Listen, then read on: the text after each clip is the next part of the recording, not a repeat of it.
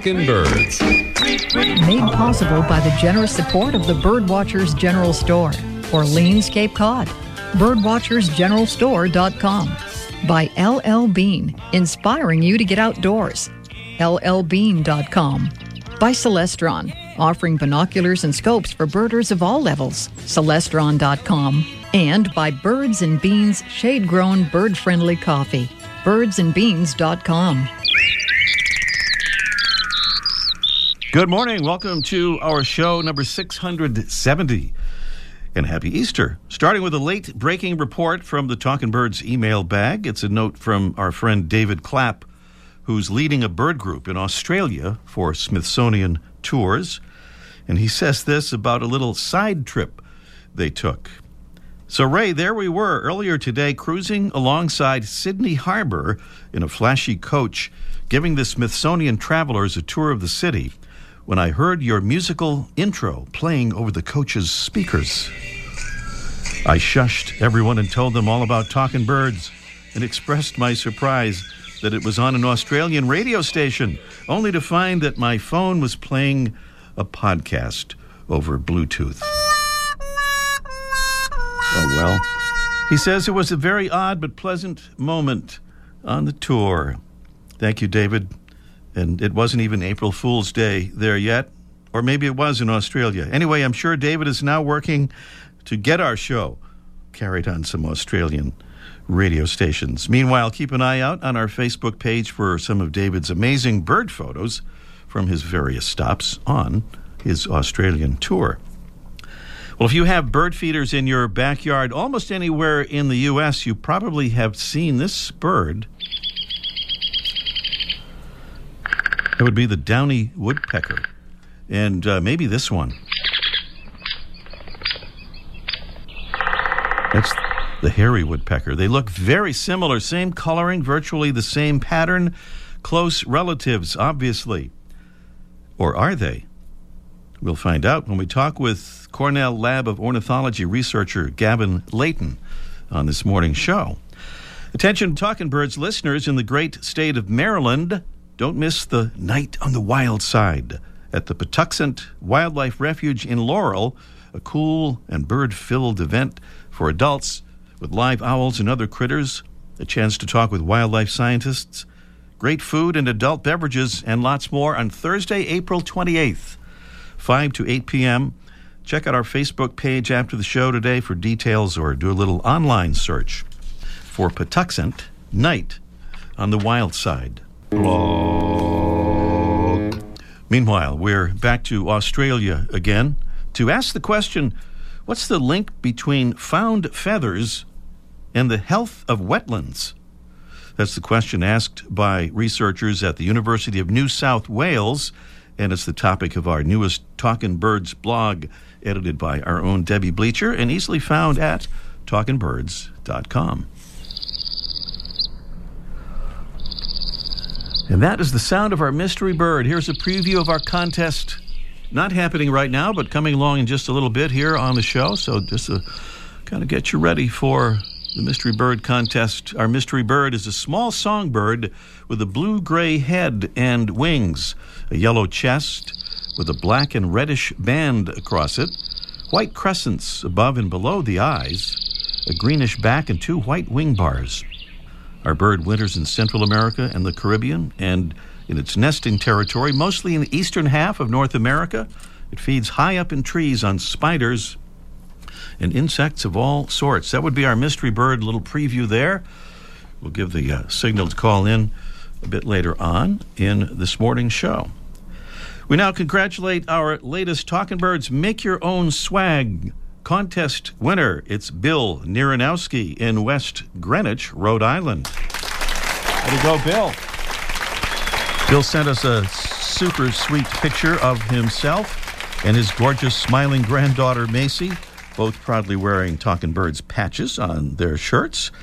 We'll be sending Bill an awesome book from the Talkin' Birds Awesome Book Library, and he's eligible, as is everyone who sends us a Make Your Own Swag photo, for the grand prize, a Celestron Hummingbird Micro Spotting Scope. If you'd like a patch, just request one by email to ray at talkinbirds dot com, and we'll send you one or several if you like, along with complete contest instructions, deadline April fifteenth. Meanwhile, great thanks to New Talkin' Birds ambassadors, David McCroskey from Chicago, Illinois, a great friend of Talkin' Birds since the early days of our program. David says Marakovsky is the right pronunciation, but he reminds us that a more birding-appropriate pronunciation is McCroskey. All right. Jessica H. from Cudahy, Wisconsin, thank you. She says she loves our show and is uh, thanking us for doing what we do. And thank you so much, Jessica, for becoming a Talkin' Birds ambassador.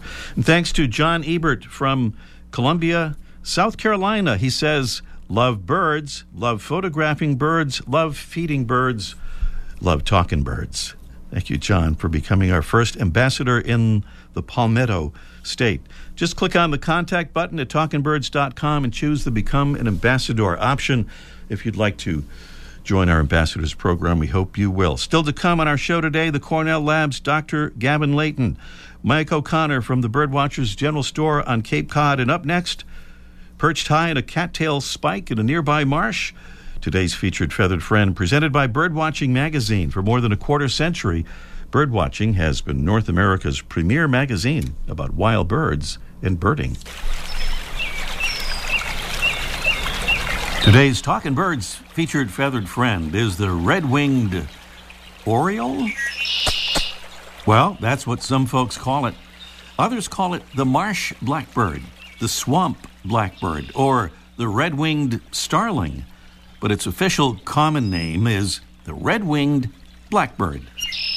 And most also call it a true harbinger of spring for the northern parts of the U S and southern Canada, at least, even though many individuals overwinter all the way up through New England and parts of the upper Midwest and upper Far West. The male redwing is familiar to all with its jet-black body and bright red shoulder patches, edged in yellow at the bottom.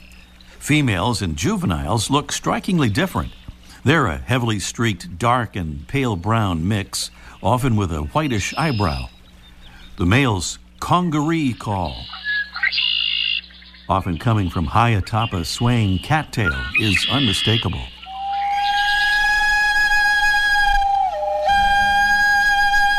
The redwing's abundance has caused some farmers to use pesticides such as parathion in illegal attempts to control its populations. These efforts are illegal in the U S because no pesticide can be used on non-target organisms or for any use not explicitly listed on the pesticide's label. However, the U S D A, as recently as two thousand nine, reportedly poisoned this species intentionally. And the U S D A's Animal and Plant Inspection Service reported poisoning more than nine hundred fifty thousand red-winged blackbirds in Texas and Louisiana. This poisoning has been implicated as a potential reason for the decline of another blackbird species, the rusty blackbird, a once abundant bird that has declined by as much as ninety-five percent since the nineteen nineties. An ongoing effort to reverse that decline began a few years ago. It's called the rusty blackbird migration blitz. Back to our red-winged blackbird. It's a resident or short-distance migrant throughout most of the U S, wintering mostly in the southern states, as far as eight hundred miles from the breeding areas. Southern and some western populations don't migrate at all.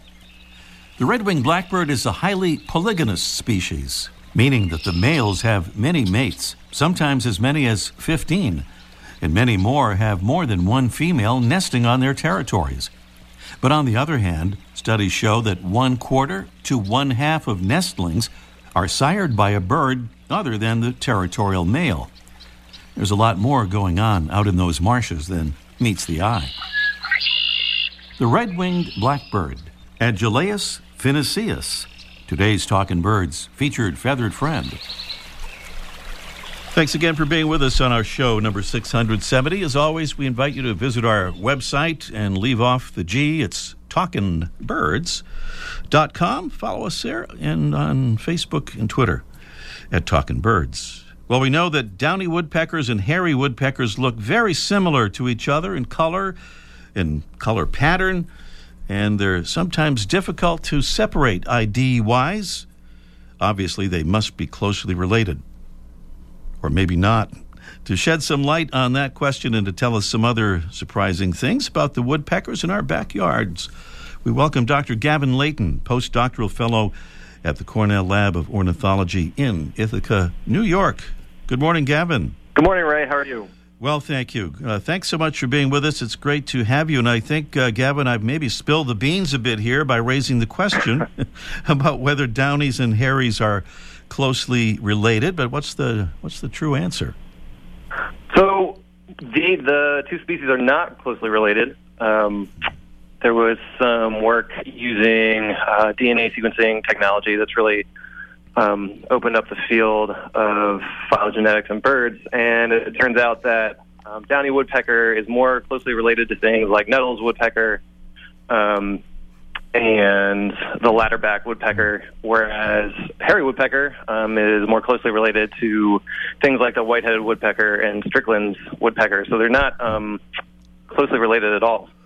So interesting. Well, the downy uh, is a little smaller than the than the hairy. What's that uh, mnemonic uh, or that way of remembering? Uh, downy is dinky, uh, so, hairy is huge. Yeah. So there are, there are multiple mnemonics. Um, the one I've heard is downy is dinky, and yeah, hairy is huge. Right. Well, so that begs the question: if uh, downies and hairies are not close relatives, why do they look alike? And that's what you've been trying to figure out, right? Yeah, so me and um, my co-authors, Alex Lees and Elliot Miller, um, got interested in this idea because there was this idea that maybe downy woodpeckers evolved to look like hairy woodpeckers, to trick hairy woodpeckers into thinking that they were also these dominant, strong hairy woodpeckers. And the idea there is that if a, a small little downy can trick a hairy woodpecker into thinking it's um, this big, strong, dominant bird, that the hairy, hairy woodpecker might leave it alone, so that it could uh, eat by uh, eat and uh, mate and not get harassed or beat up. Um, so that's what we wanted to test, but there isn't really a lot of good behavioral data for this, and that's until we realized that um, the feeder watch feeder watchers are entering aggressive and um, other sorts of behaviors at feeders. So we could test to see if downy woodpeckers were getting beat up and chased away by hairy woodpeckers less than you would expect based on how abundant they are. And um, through some simulations, we were able to show that not only are downy woodpeckers getting beat up by hairy woodpeckers, they're getting beat up more than you would expect mm. um, based on how often they're seen, seen as feeders. So it doesn't seem like um, downy woodpeckers are tricking hairy woodpeckers at all. So much for the hairy woodpecker trickery hypothesis, right? Right, so that, that wasn't supported by the data, but what we're um, potentially very interested in is this other idea that downy woodpeckers may be tricking other other species that are in the same foraging flocks. Hmm.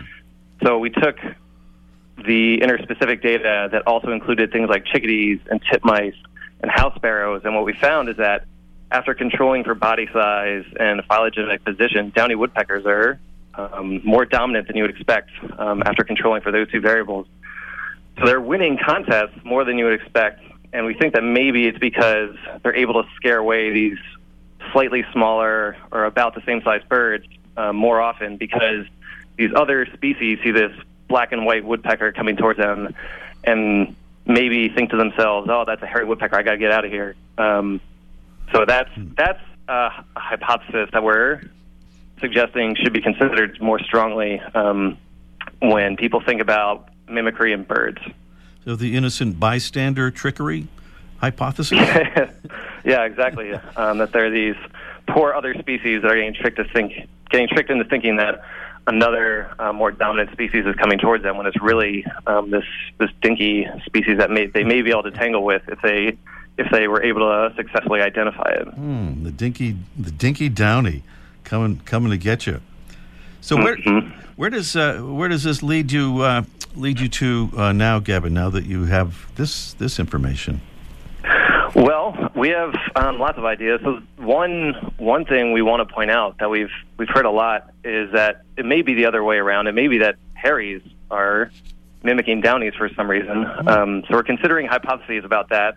For, for example, one hypothesis is that hairies evolved to look like downies so that predators um, didn't think it was worth chasing and catching this big hairy woodpecker if it's just like this puny little meal. Um, so we're trying to get data on that. And then we're also strongly considering um, maybe catching downies and modifying their plumage with um, some harmless paint to see if um, if you change how a downy looks, do other third-party species treat it differently uh, because it doesn't look like a hairy anymore? And that would be a good experimental test of of our our idea. Hmm. And will you use Project Feeder Watch again for some of that, or will you that'd be a whole te- separate thing altogether? So we're still we still encourage um, everyone to submit data to Project Feeder Watch because we're going to keep um, digging into that data set to see if what we found so far holds up. Um, but this is we're also thinking about doing field work um, and maybe some aviary work to uh, really explore this idea that downy is tricking other species other than the hairy woodpecker. You mentioned um, Elliot Miller, and uh, he was on the show with us uh, not long ago, I think, talking about d- different kinds of dominance uh, or uh, at feeders. And um, I-, I wonder, as you've been doing this research, have you found any other surprises related to birds and, and their their dominance? So I think there's um, there's quite uh, a bit of there's a few surprises. Um, Elliot would Elliot has this big old list of things he wants to check out um, in terms of species that are more dominant than expected. Um, I think the fact that I think starlings are a little bit more um, dominant than expected, but uh, apologies to Elliot if that's incorrect. But I think it's it's interesting that this invasive species um, is more dominant than expected, and it might be pointing to this this role of behavior Um, in terms of invasion. So I think there are quite a few surprises. Um, and from what I've seen, uh, they may be correlated, um, these surprises may be correlated with species that tend to do well in human habitats, which maybe isn't surprising. Uh-huh. Gavin Leighton is a postdoc fellow at the Cornell Lab of Ornithology. And Talking Birds listeners, you can find out more about his research on his website, Gavin M. Leighton dot com, and that's L E I G H T O N, Gavin M. Leighton dot com. Gavin, thanks for being with us, and we'll look forward to hearing about what you discover in your ongoing research, especially about downy and hairy woodpeckers. Thanks for having me. Coming up here on our show, it's our Mystery Bird Contest in just one minute. I'm for feathers, I'm for wings, I'm for tweedle-dee-dee-dee-dee, for what it's worth.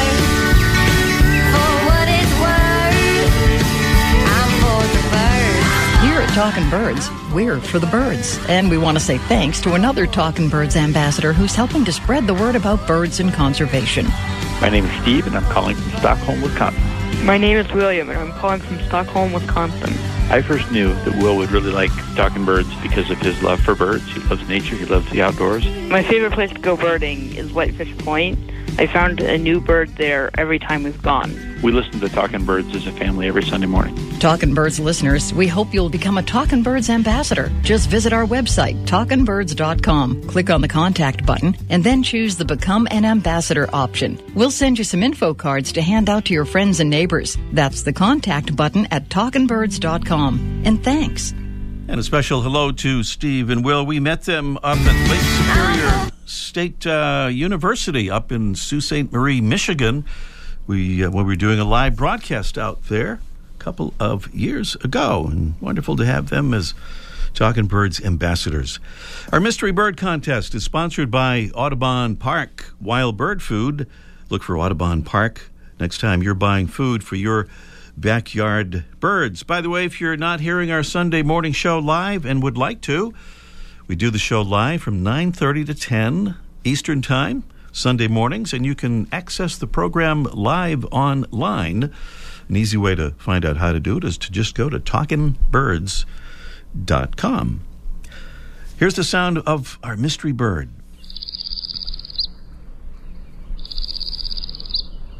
Our mystery bird is a small songbird with a blue-gray head and wings, a yellow chest with a black and reddish band across it, white crescents above and below the eyes, a greenish back, and two white wing bars.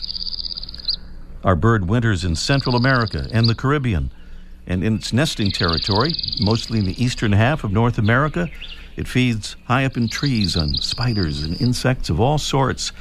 That would be our mystery bird. Look at these prizes, starting with the Droll Yankees bottoms-up finch feeder. Not very hospitable for house sparrows, for example, which have difficulty hanging by their feet, but great for other birds that you'd love to see at your feeder. That's our first prize. Bonus prizes. Audubon Park Songbird Selections multi-bird with fruits and nuts, a big five-pound package, and a download to your iOS device or online access to the Larkwire app, the app that makes learning bird sounds a game. So those are our prizes. That's the sound, and those are some clues about our mystery bird. And here's the important part. It's the phone number, and we urge you to call as soon as you can.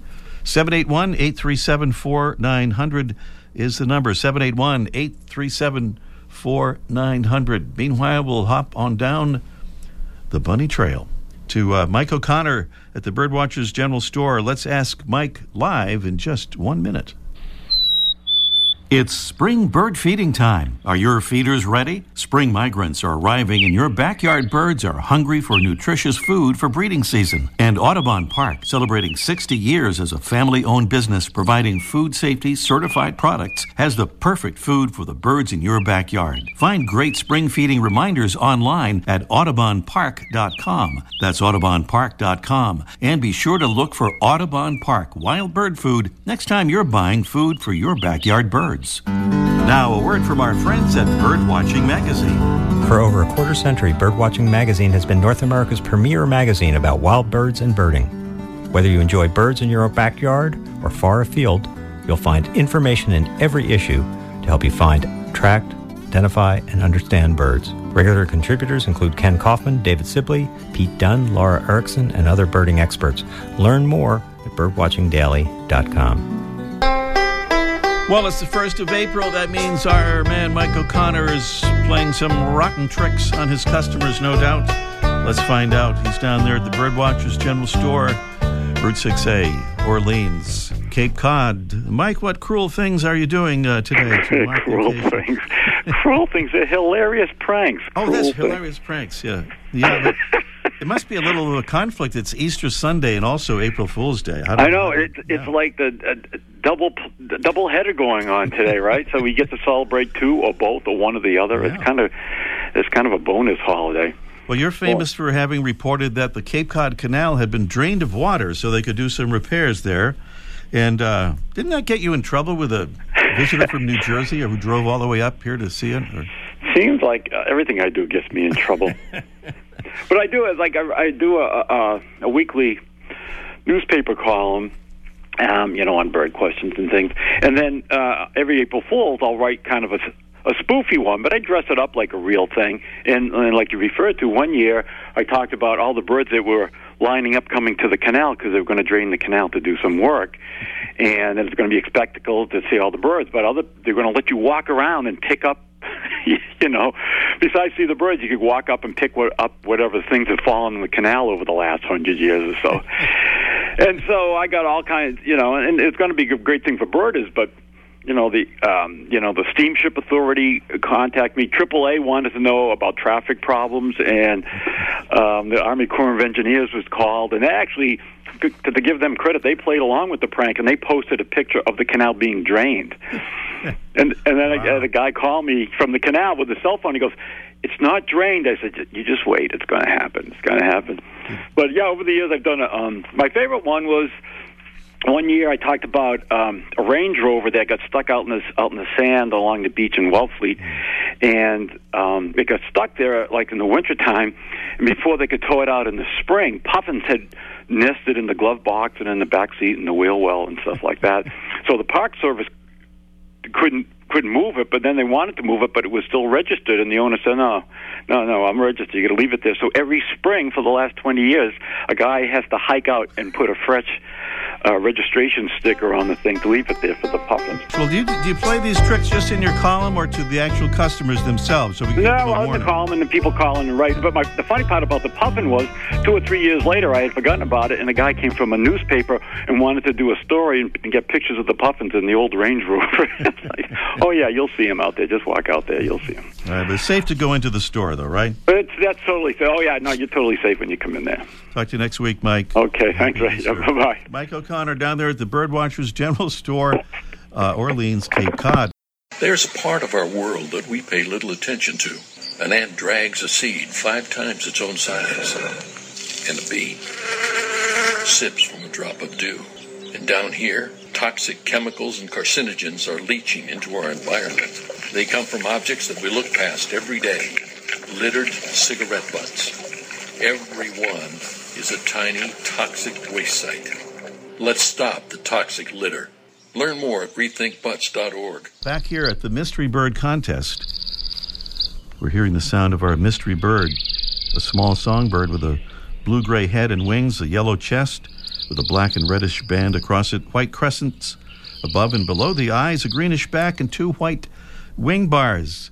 Tell us what it is, or take your guess at seven eight one, eight three seven, four nine zero zero, seven eight one, eight three seven, four nine zero zero. We have a beautiful batch of prizes. If you can uh, identify the bird, or just take a guess and um, be the winner in a drawing if no one gets the correct answer. seven eight one, eight three seven, four nine zero zero, and Tim is calling us from Jackson, Wyoming. Oh, well, the phone lines are down in Jackson. Oh, well. Uh, Tim, uh, give us a call back if you can, really quickly, and uh, we'll we'll get you through. We'll do the uh, we'll do the clues here again, just real quick. Our mystery bird, a small songbird with a blue-gray head and wings, yellow chest with a black and reddish band across it, white crescents above and below the eyes, a greenish back, and two white wing bars. Our bird winters in Central America and the Caribbean. And in its nesting territory, mostly in the eastern half of North America, it feeds high up in trees on spiders and insects of all sorts. Uh, do we have Tim? We have Tim back from Jackson, Wyoming. Good morning, Tim. Good morning. Good morning. Sorry if we cut you off there, but uh, we're glad you got uh, back through again. I think this is the first call we've gotten from Wyoming, so a special welcome to you. Well, thank you.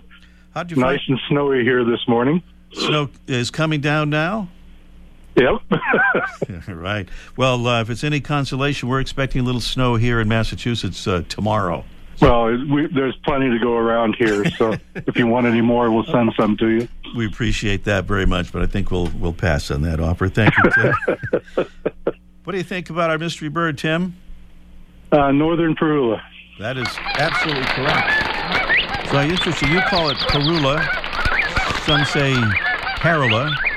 Is that kind of the local pronunciation, would you say, or do you never, everybody you know calls it Parula? I, I don't know. I've always called it that since a kid, so I don't know. What do you do for, uh, what kind of birds do we see in Wyoming that we, people would not see here in Massachusetts? Oh, well, we have uh, Bohemian waxwings uh, in the neighborhood. That's one you don't see a whole lot of. And uh, uh, magpies, black-billed magpies. Oh, yeah. So, we haven't, yeah. seen, we haven't seen those around here lately. Tim, thank you so much. Congratulations. Uh, stay on the line. We'll get your address and send you those uh, those beautiful prizes. Okay. Thank you. Thank you, Tim. Tim out there in Jackson, Wyoming, correctly identifying the northern Parula or northern Parula. Uh, take your pick. We are just about out of time for our show today. Next week, the author of the famous A Neotropical Companion, John Kreitcher, will be here to tell us about his recent Birdwatching Magazine article on why birds decide to leave the tropics and fly thousands of miles in perilous spring journeys to North America. Why do they do it? John may have some answers for us on next week's show. Thanks to Mark Duffield, Debbie Bleacher, and our engineer, Jesse Wilkins. I'm Ray Brown. Happy Easter. Happy April Fool's Day. We'll see you next week. The Bird Show, I like that. I must... Ray Brown's Talkin' Birds. Made possible by the generous support of the Birdwatchers General Store, Orleans, Cape Cod. birdwatchers general store dot com. by L L Bean, inspiring you to get outdoors. L L Bean dot com. By Celestron, offering binoculars and scopes for birders of all levels. And by Birds and Beans, shade-grown, bird-friendly coffee. birds and beans dot com.